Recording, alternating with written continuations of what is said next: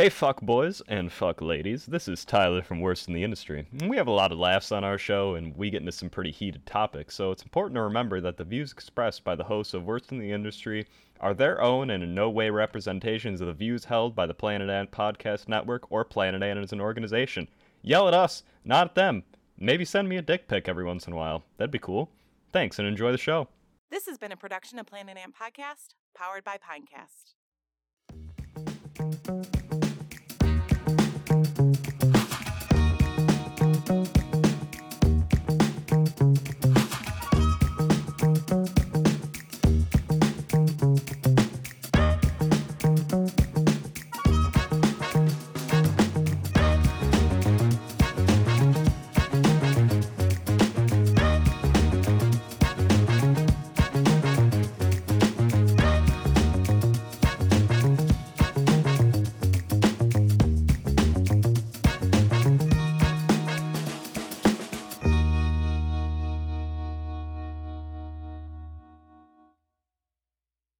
But yes, the little the little the little rain showers at the grocery store is probably one of the most zen moments you can have.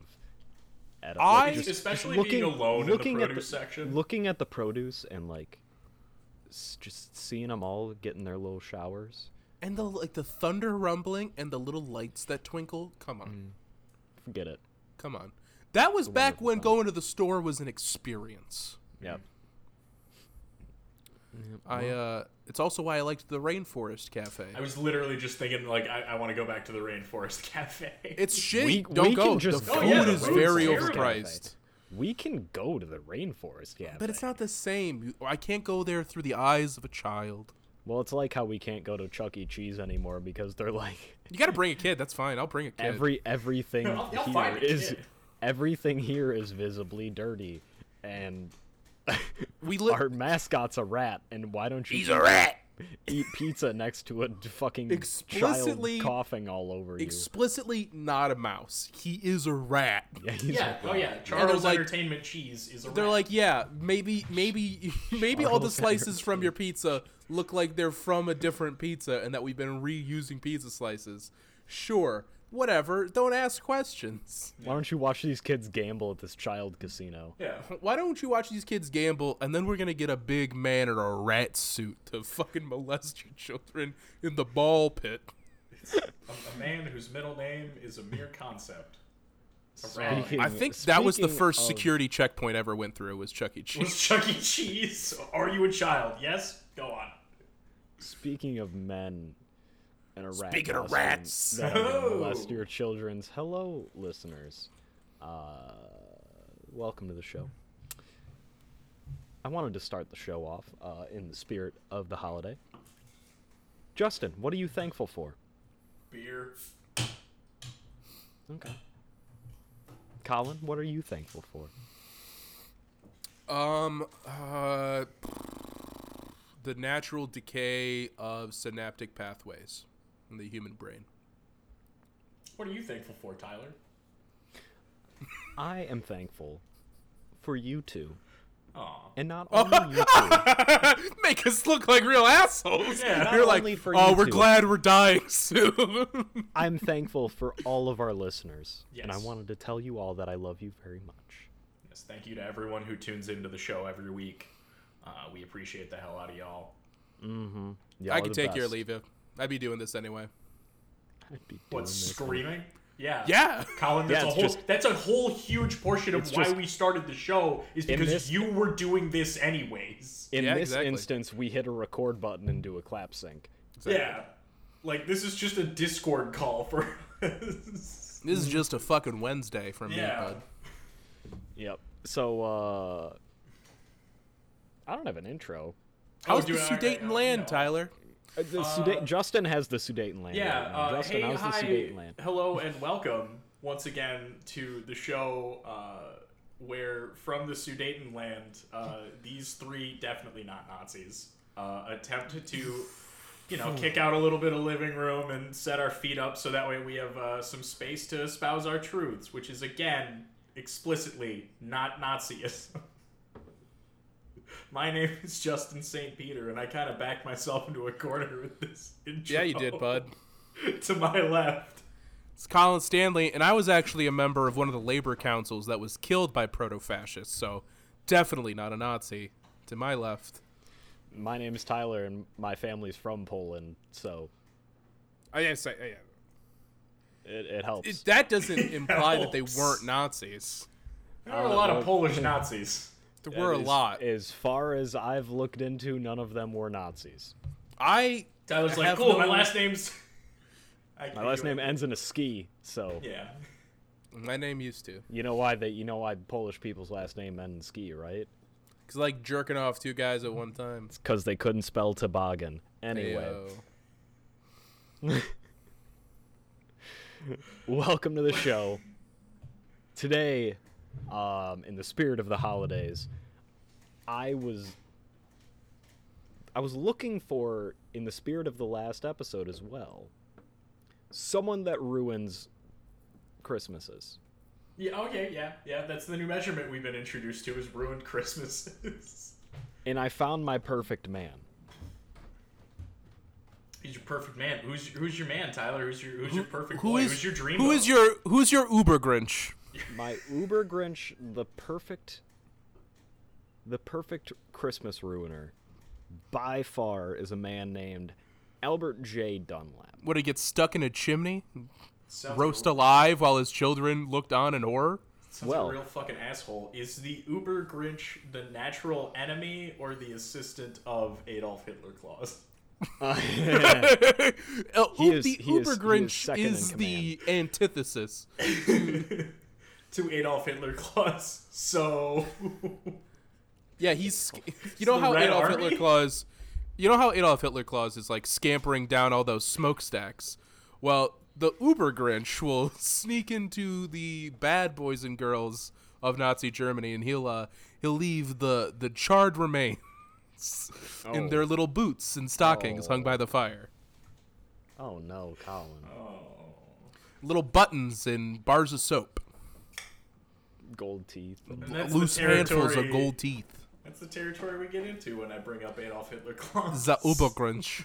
The Uber Grinch. His hot grew three sizes that day. I was. I'm pretty sure that Heinrich Himmler was the Uber Grinch of the SS. It was a secret rank in the Thule Society. do, do you think that the idea of an Uber Grinch implies a Christmas themed Nietzsche? That there is like a man who fell in love with like a reindeer. Maybe. It's, so you, uh, I'm sorry. Are you asking if there's like a, a who walking Is there around is who there a wrote Nietzsche is there a spoke Nietzsche for Christmas? I don't know. if Thus he'd be spoke a who. Zarathustra.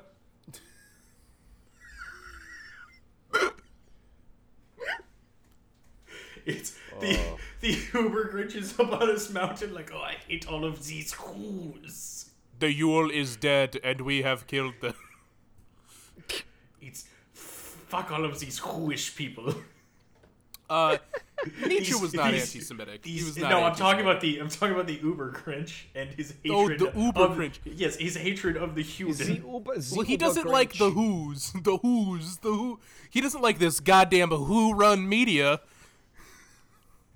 The Fjord Grinch. The Fjord. The Grinchenführer. The Grinch and Fjord. I almost just spit out good beer. Oh, oh, spit so- out good old beer. All right, Alec, uh, Albert J. Dunlap, uh, not affiliated with Dunlop Tires. Not affiliated with you Albert sure? Fish. Are we Uh, sure? Yes, we are sure, not affiliated Dunlop Tires. All right. So he was born in Hoboken, New Jersey, on July 26, 1937. That's a whole can of worms being Hey! from New Jersey. Ooh, bow, bow. That's its own spot. So he said that his mom was a store clerk and his dad was a dock worker, but his sister said that his father was actually an incredibly successful boilermaker for United Engineers and his mother was a homemaker. So, conflicting stories there.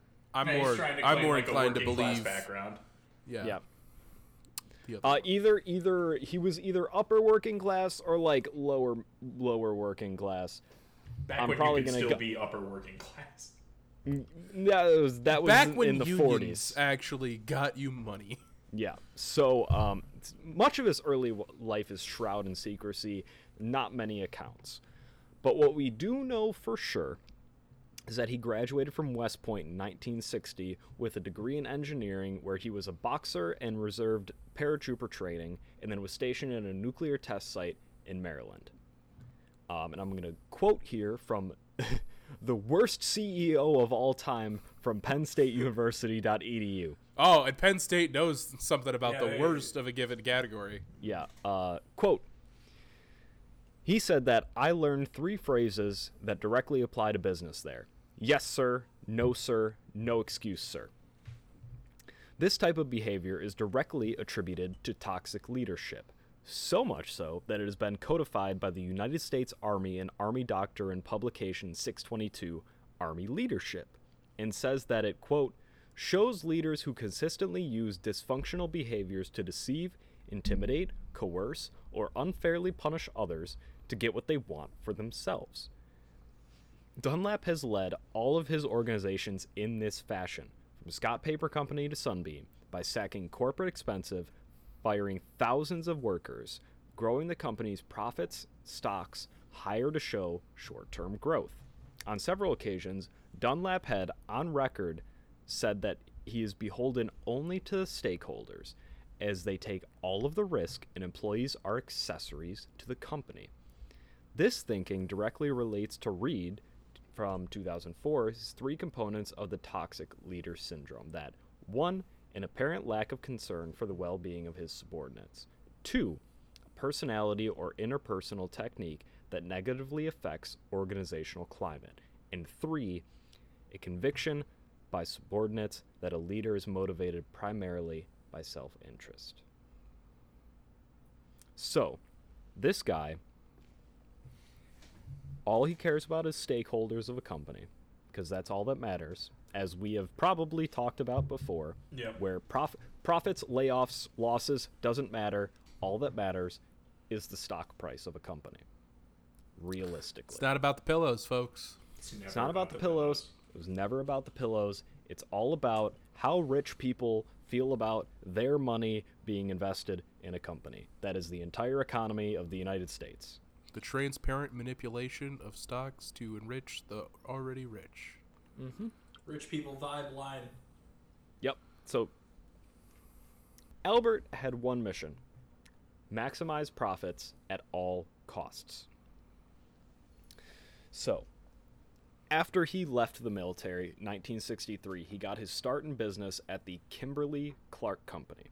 It's part of its manufacturing organizations, uh, working the quote third shift at a dirty, smelly paper mill. Kimberly Clark makes Kleenex and Cottonelle, name a few.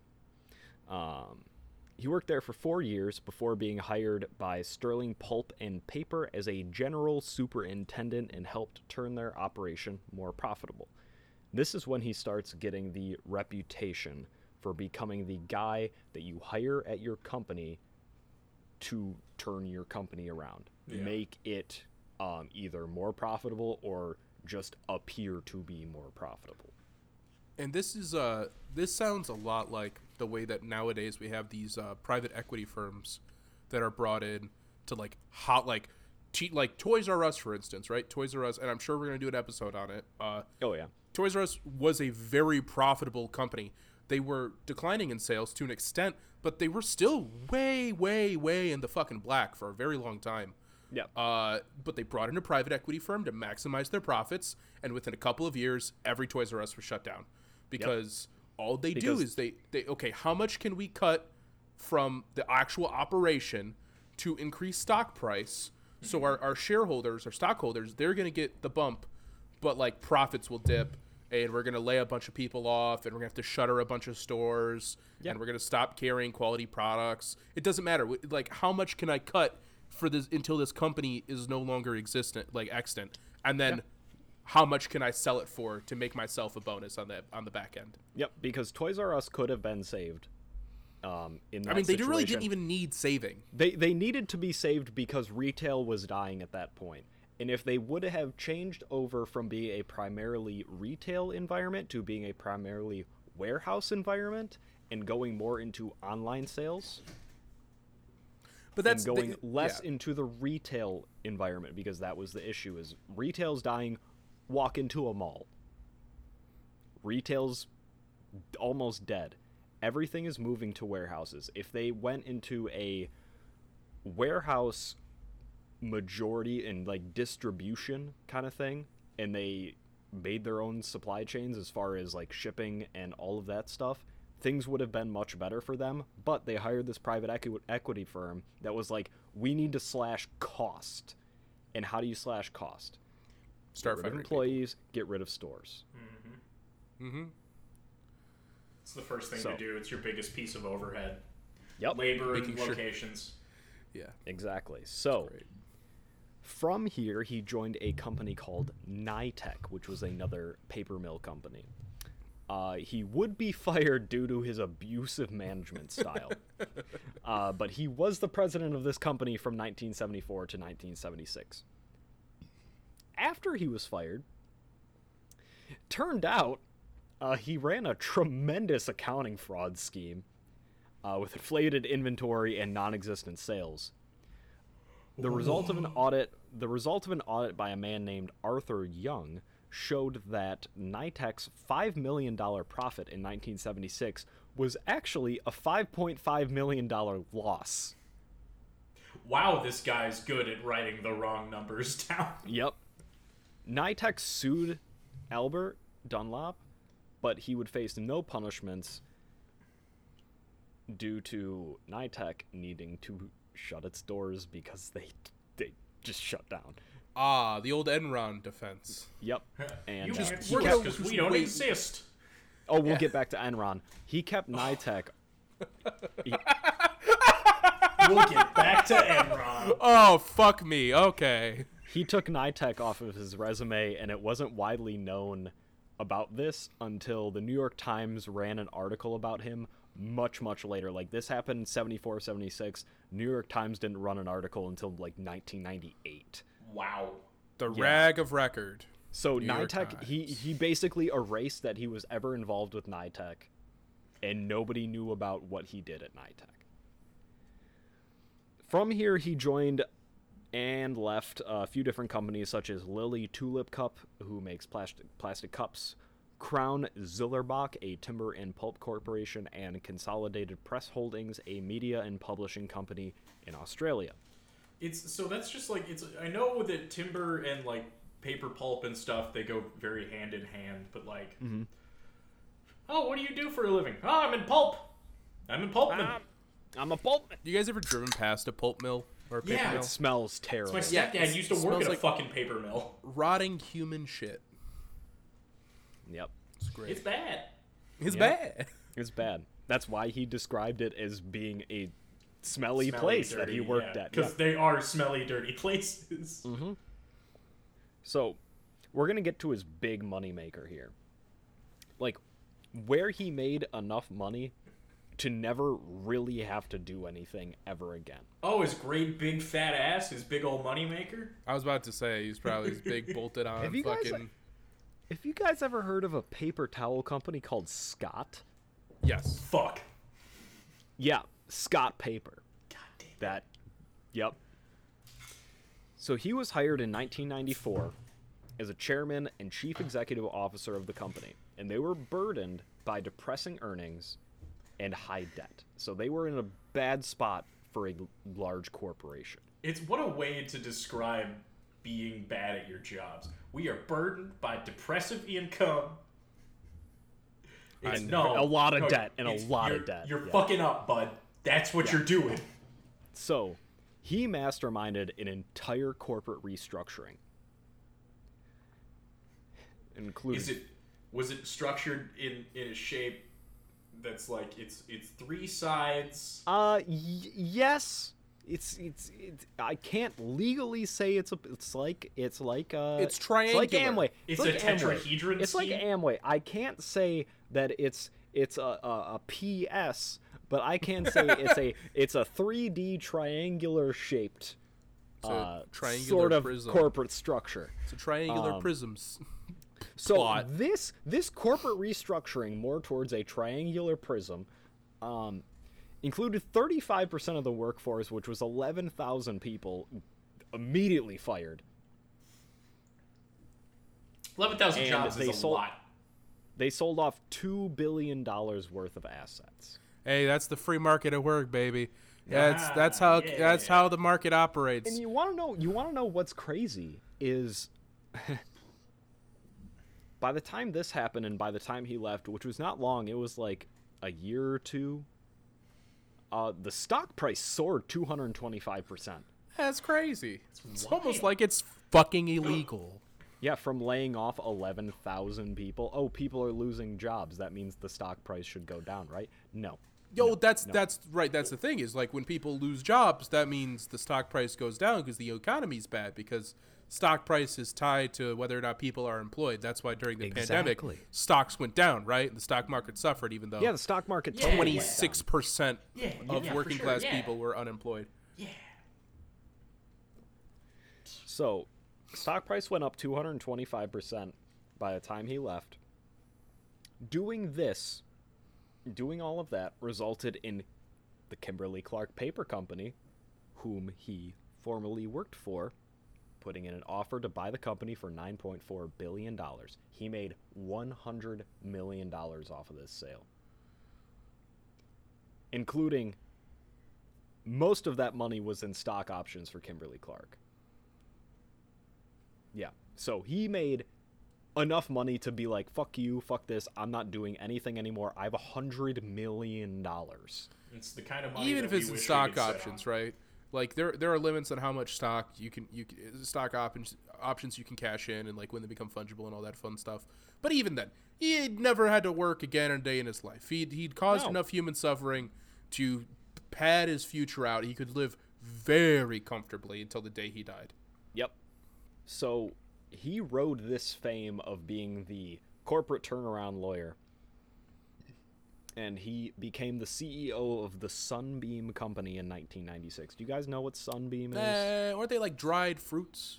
It's the name is Um, familiar. it's Sunbeam, they own a lot of other com- like they're they're a, uh, a a corporate holdings company. Oh, yeah, They- conglomerate. They own they're a conglomerate. They own a lot of other companies. Um, so at this time, they had record earnings of 189 million dollars. So they were already like riding pretty high. He said within 45 days of him becoming the CEO, he would completely restructure the company, and by 1999, he would double the sales to two billion dollars. what a fucking shot clock to put up there. Oh wait, it's really easy when you're committing fraud. He's just gonna lie. Yeah, and guess what he did? He closed 39 out of 43 uh sorry, 39 out of 53 plants and cut the workforce in half from 12,000 to 6,000 people. And the thing that that really is upsetting about that is not only that he ruined 6,000 Christmases. That's a lot of Christmases. Minimum six thousand Christmases. it's the fact that those 6,000 people that are left are left with doing the work of those other 6,000 people for the same amount of money per hour that they would have made as if 12,000 people were. So- So they just they seeing this problem. reallocated the responsibilities of those people and said, "Fuck you. You're making whatever, $12 an hour. Yeah, you can do double the work." Lucky if they were making twelve dollars an hour Oh back yeah, then. especially Yeah. at the time. It's Uh, we're yeah, seeing stuff like this today too. I just like, wanna it's, say- it's the it's the productivity paradox, which is the fact that we've made we've made our productivity so much better.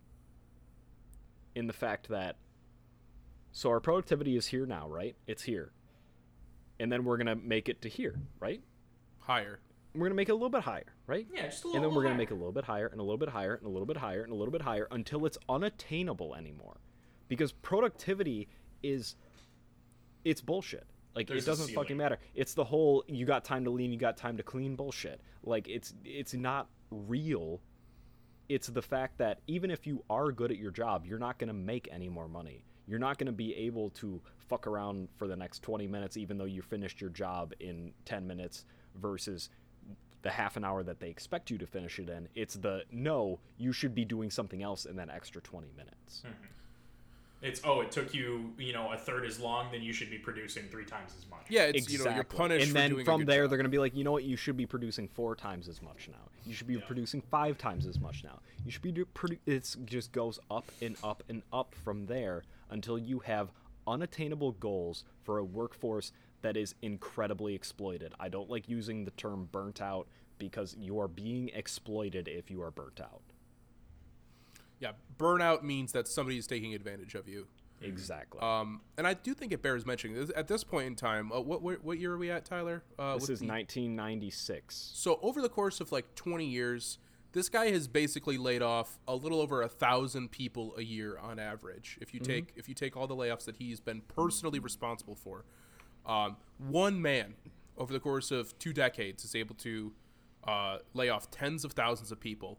Uh, but no, if you get the problem with unions is you have to pay dues. They take they take money out of your paycheck, and really, what do you get out of it? Uh, and you know what you get out of it? You get protected from people like Albert fucking Dunlap. Yeah, and one of those companies, that Nitec company, is now completely shuttered and doesn't have anybody working there anymore. So all of the people don't have jobs anymore because of this guy. Nobody wants to work anymore, actually, Tyler. I don't know if you know that. Yeah, that's it. It's uh, just because nobody has any work. People ethic are and- lazy and nobody wants to work. Yeah. Yeah. it's not like we need to do a general strike or anything. So anyway, um, so around this time that he became CEO of Sunbeam, he said on a conference call, "quote I love every dollar like a brother." and I would have hung the previous management for incompetency. Thank Oh, God he couldn't. Yep. Ah, they're, if they're management, it's fine. You can hang those people. Well, I know, but he would have hung out a lot of other people. It's, that's instead of laying people off, he probably would have just killed them. Yeah, you know, it's it's the it's the it's the fascism is just capitalism's like window dressing. You know. Yeah. It's thinly veiled fascism. Anyway. Oh. The veil's Uh, so thin, it's not even there. It's like a So- sheer. It's like your mom's sheer nightgown, just just barely able to cover the, the Let's, nightmare Colin, fuel. let's not of your- talk about your mommy issues. It's okay, buddy. It's okay. Save it for therapy. It's fine. I'll just keep drinking. So that's what I March. March, uh, March of 1998. Was that the year Colin was born? No, it was the year after. Oh, you're 97. Okay. Mm-hmm. Year of the ox, I believe. No, you're the That tiger. explains a lot. That I'm surprised creates it's a lot more Year the confusion. Year it of is- the yeah, cock. Year of the Anyway, Year of the ox. I think. I think it is year of the ox. so March of 1998, Sunbeam acquired the Coleman Company, which I'm sure you guys all know who Coleman Uh, is. the Yeah, Coleman Lanterns. camping. Lanterns, grills, the tents, Love a good Coleman shit. grill. coffee machine maker, signature blends. Who makes Mr. Coffee? Is and First Alert, the smoke detector company. Huh. Oh, I really don't want this guy in charge of the smoke detector company. Yeah, that's definitely something that we don't need any corners cut on. They're already round. I think, guys, don't worry. We brought Mr. Magoo in. He's going to be head of head of design at our new uh, eyeglasses company. I think it's going to work out really well for our investor. It's all right. He's got the front of the rope, everyone. So from this, Sunbeam's stock price went up nine percent, which they were already a large conglomerate at that point.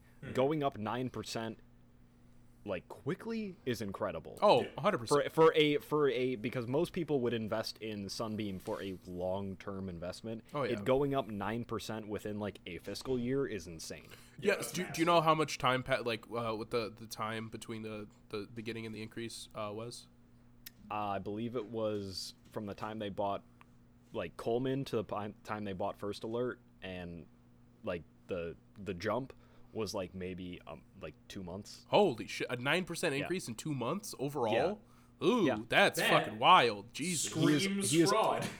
He is only beholden to the stakeholders. That is all he cares about is who is invested in the company. He doesn't give a shit about. and not even not even there. them personally just the No. Mm-hmm. algorithmic uh the algorithmic algorithmic reward of getting that stock price up the the He was- investors he was are a not crypto people bro pre crypto bro. Exactly. And investors are not like it's not like oh I get to make Jeff some more money. It's like no I they are like stand they are like anthropomorphized capital at that point. They are stand-ins for the system.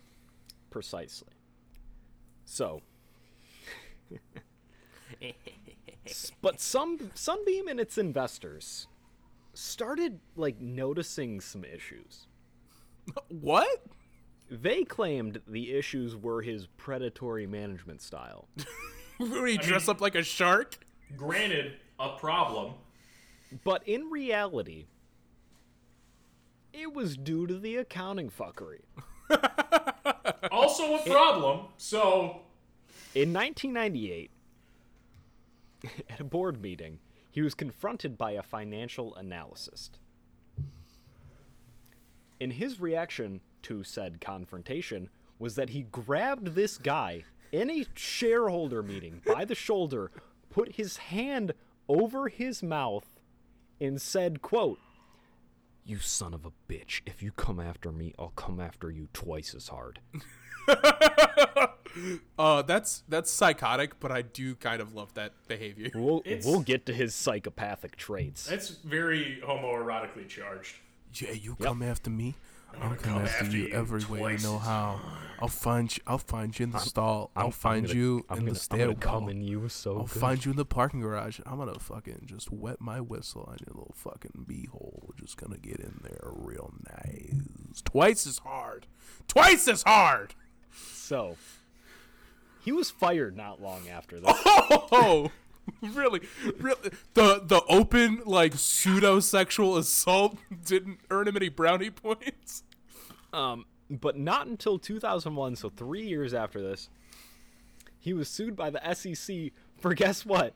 Massive accounting fraud. Fraud. I like how the SEC is like, yeah, we'll do our job sometimes, I guess. Uh, the investigation turned up that he concocted a plan in 1996 to make it seem like, in 1996, the year that he became the CEO of Sunbeam, he made a plan to make it seem like there was a greater loss than actually happened. So he, he made it seem like it was like way down. And then, so that way, in 1997, it seemed like the increase was way higher, right? According to the SEC, $60 million of earnings in 1997 were fraudulent. Oh, he also implemented practices of something called channel stuffing and illegal bill and hold. I'm going to explain to you what channel stuffing and building hold, bill, bill and hold is now. So, channel stuffing is when a company inflates its sales figures through forcing more products through their distribution channel than the distribution is actually capable of selling. So, they will sell more to their distribution channel and let it sit in a warehouse. Mm-hmm. Then the distribution channel is like capable of moving to re- retail stores and selling. So it looks like you are selling way more than you are.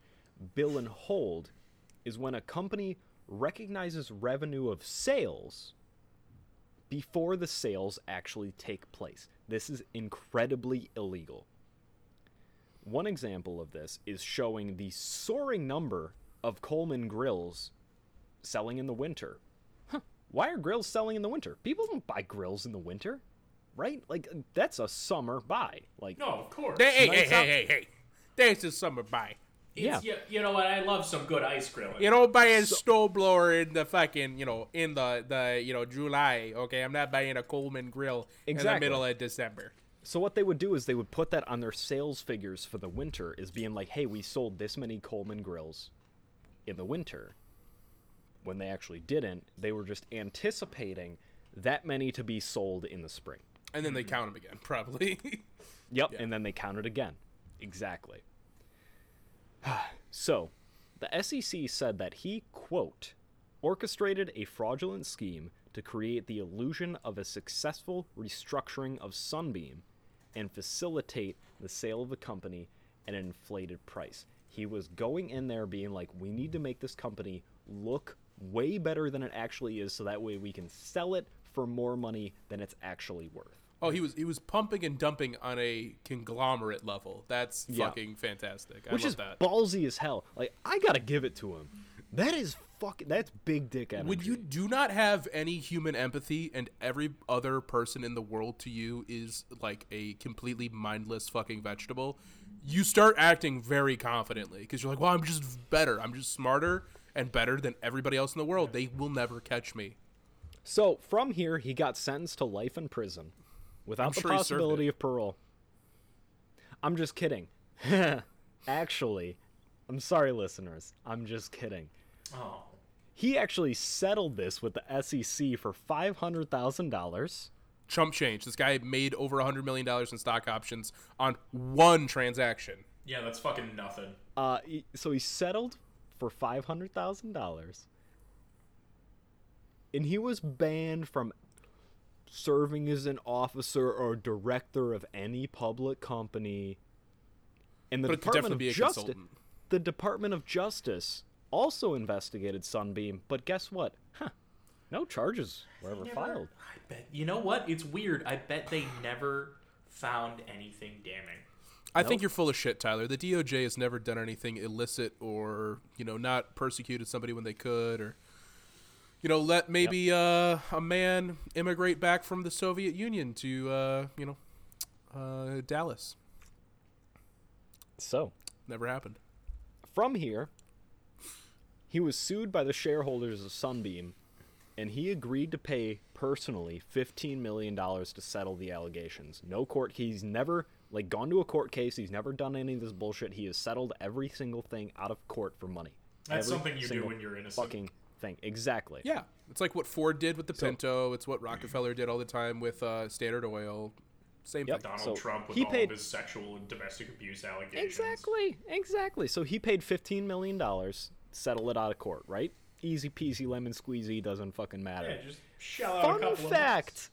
Fun fact. You want to know what accounting firm was overlooking Sunbeam the whole time he was doing all of this fraud? Huh. It was the same one that was charged in the Enron scandal.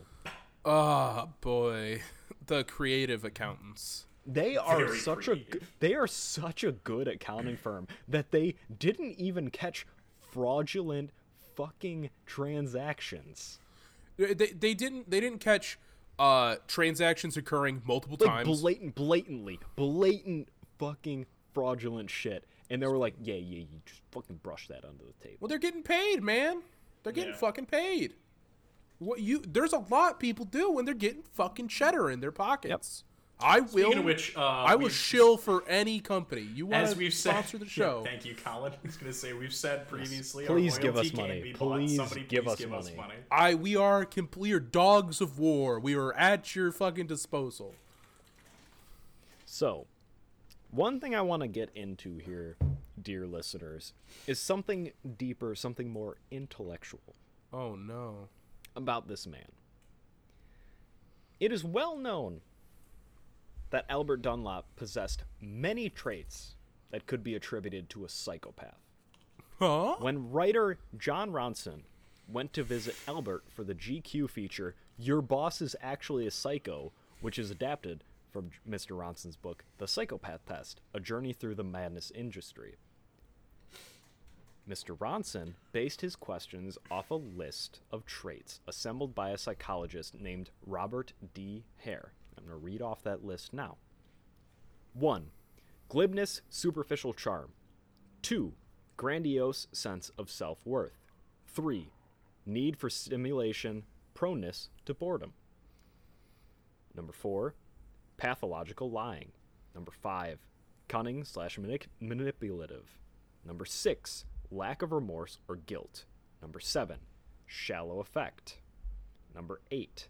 Callous slash lack of empathy. Number 9. Parasitic lifestyle. Number 10. Poor behavioral controls. Number 11. Promiscuous sexual behavior. Number 12. Early behavioral problems. Number 13. Lack of realistic long term goals. Number 14. Impulsivity. Number 15. Irresponsibility. Number 16. Failure to accept responsibility for own actions. Number 17. Many short term marital relationships. Number 18. juvenile delinquency. Number 19, revocation of a conditional release. Number 20, criminal versatility. And what we're going to do here now, dear listeners, is we're going to read a section from Mr. Ronson's book and Mr. Ronson's GQ write up. Uh, Colin is going to be doing the voice of Mr. Albert, and Justin is You can going call to me be Al. doing- and Justin is going to be doing the voice of Mr. Ronson. Mr. Jon Ronson. and I am going to be doing the uh, like in between kind of narrative part of of this. For the record, Jon Ronson is my new news news name. News, news. Back, back to the helicopter with Jon Ronson. Jon Ronson, you're on the scene. You, you said you have some information for us about Roy Moore. I'm Jon Ronson. I've got some special information about Roy Moore. He's on fire. Well, thank God, John. You're gonna need to pull your chin off of your chest. It looks like the skin is fusing together. Back to you. All right. So anyway, dear listeners, here is the write up from your boss is actually a psycho. You visited a plant one time. You asked a man how long he'd been working there. He said, 30 years. And you said, Why would you want to work at a company for 30 years? He saw it as a badge of honor, but you saw it as a negative. A negative to me, and here's why. If you're going to stay someplace, you become a caretaker, a custodian. Life should be a roller coaster, not a merry-go-round. I wrote in my notepad, lack of empathy. Shall we get some iced tea? On our way back to the kitchen, I noticed a framed song lyric on his desk, written in fancy calligraphy, a few lines which read, It wasn't easy to do what he had to do. But if you want w- to be liked, get a dog or two. Sean had it done for my birthday. Sean was Sean Thornton, Al's longtime bodyguard. If you want to get a friend, get a dog. We've always had two. I hedge my bets. I Their, laughed. th- their lives mean nothing to me. I laughed. But I knew this wasn't the first time he used this line. Michael Douglas says something like it in Wall Street. It was also on page 12 of the preface of Dunlap's autobiography, Mean Business.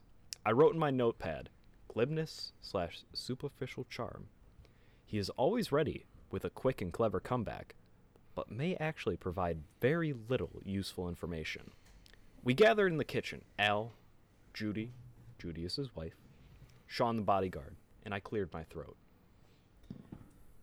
You know how I said in my email that your amygdala might not shoot the requisite signals of fear within your central nervous system, and that is perhaps why you've been so successful and so interested in the predatory spirit? Yeah, it's a fascinating theory. It's like Star Trek. You're going where no man has gone before. Why are some people enormously successful and others not at all? The kids I went to school with had a lot more privileges than me, but they're not successful. Why? What's different? Something's different. It's a question that's on been on people's minds for generations. And that's why when you mentioned that amygdala thing, I thought, hmm, that's very interesting. I'll talk to this fellow. I have to tell you that some psychologists say if this part of your brain doesn't work properly, it can actually make you What? dangerous. Sorry, I can't hear you. Dangerous. In what respect? It can make you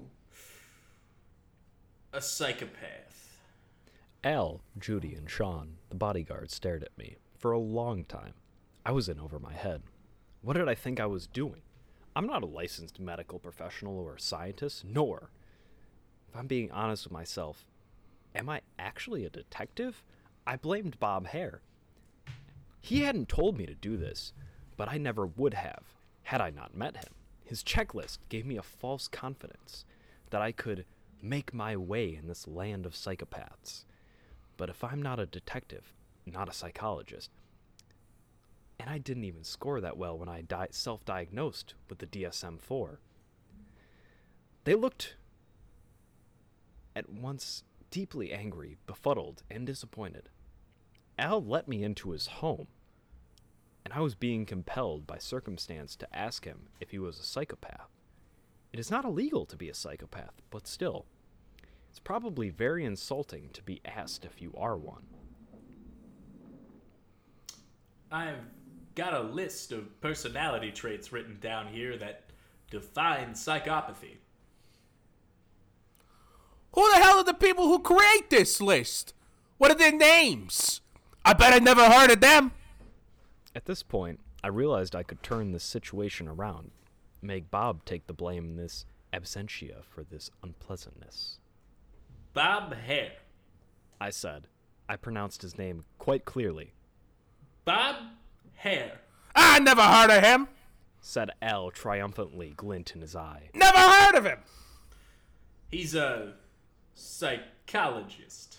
I said. I exhaled to indicate that I was feeling the same way he presumably did about the psychologist. Al pointed towards a gold cabinet in his office, inside which were the photographs of him with Henry Kissinger, Donald Trump, Prince Charles, Ronald Reagan, Kerry Packer, Rush Limbaugh, and Jeb Bush, as if to say, Those are men I've heard of. So that list? said Al. He looked suddenly intrigued. Go ahead. Let's do it. Okay. I said. I pulled it out of my pocket. Are you sure? Yay! let's do it. All right. Item one superficial charm. I'm totally charming. I am totally charming. He, Judy, and Sean laughed, easing the tension. Grandiose sense of self worth. This would have been a hard one to deny, standing as he was below a giant oil painting of himself. Also, on my way there, he had made a detour to Florida State University in Tallahassee to see the Dunlap Student Success Center. It had been built with funds from a $10 million donation from Al and Judy and was an ostentatious monument to them and their German shepherds. No question. If you don't believe in yourself, nobody else will. Is there another list of good things? said Judy. Need for stimulation slash proneness to boredom. Yeah, I'm very prone to boredom. I gotta go do something. Yeah, that's a fair statement. My mind does not stop working all night. Manipulative. I think you could describe that as leadership. Inspire!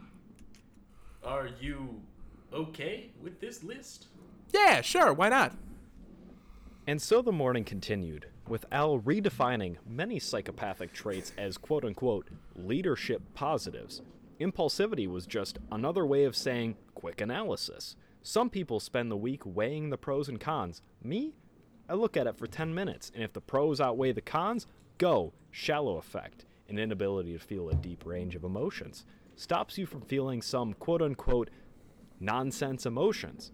A lack of remorse frees you to move forward and achieve more great things. You have to judge yourself at the end of the day. Do I respect me? And if you do, fine. You've had a great run. You feel good about yourself. I do. Oh, I do. Looking back at my life is like going to a movie about a person who did all this stuff. My gosh, I did that? And through it all, I did it my way. What about the way you treated your first wife? Uh, I.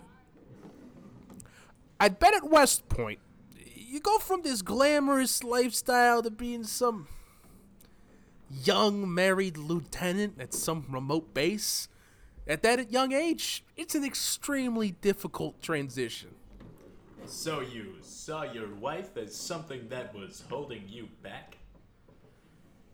I, I was stationed at a nuclear missile site. You're dealing with nuclear weapons. I was there doing during the Cuban Missile Crisis. The job's very serious. You've got a mission. If you fail the mission, a lot of people could be seriously hurt. And does that commitment conflict with your family life? Of course it does. Al was referring to the time during the Cuban Missile Crisis that he left his five months pregnant wife home alone with no food or access to money, and she had to call her mother and sister for help. Oh, one more thing.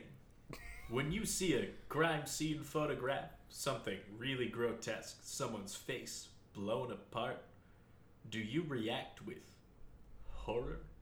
No, I think I intellectualize it. Really? It makes you curious? It's absorbing? Like a puzzle to be solved? Curious. As opposed to, oh my gosh, that's frightened me. I was leaning forward, peering at him over my glasses, carefully scrutinizing him. He clarified. Yeah, what what enters my mind is what happened here and how can it be prevented from ever happening again? You cannot be a leader and cringe from evil and badness. You gotta face it. The basic definition of leadership is the person who rises above the crowd and gets something done, okay? Albert Dunlap would go on to die in Osceola, Florida in 2019, which beforehand he had donated millions of dollars of his own money to Florida State University and other charities to attempt to right some wrongs that he did, when in hmm. reality, we can all see through his false charitability. Stare directly into the eye the fraudulent, unhinged Christmas ruiner, whose only loyalty was the other rich idiots to whom he only helped make richer, himself included. And I'm going to finish with a quote from his autobiography, Mean Business. I'm a superstar on my field, much like Michael Jordan in basketball and Bruce Springsteen in rock and roll. my pay should be compared to superstars in other fields, not the average CEO. Of course, this guy loves the boss. It's he totally misses the message of God, what a fucking this What guy a really piece is of the shit. fucking he's the Obergrinch. He, Yeah. This guy is the Uber Grinch. Like it he oh my god. Like what a fucking monster. Yeah.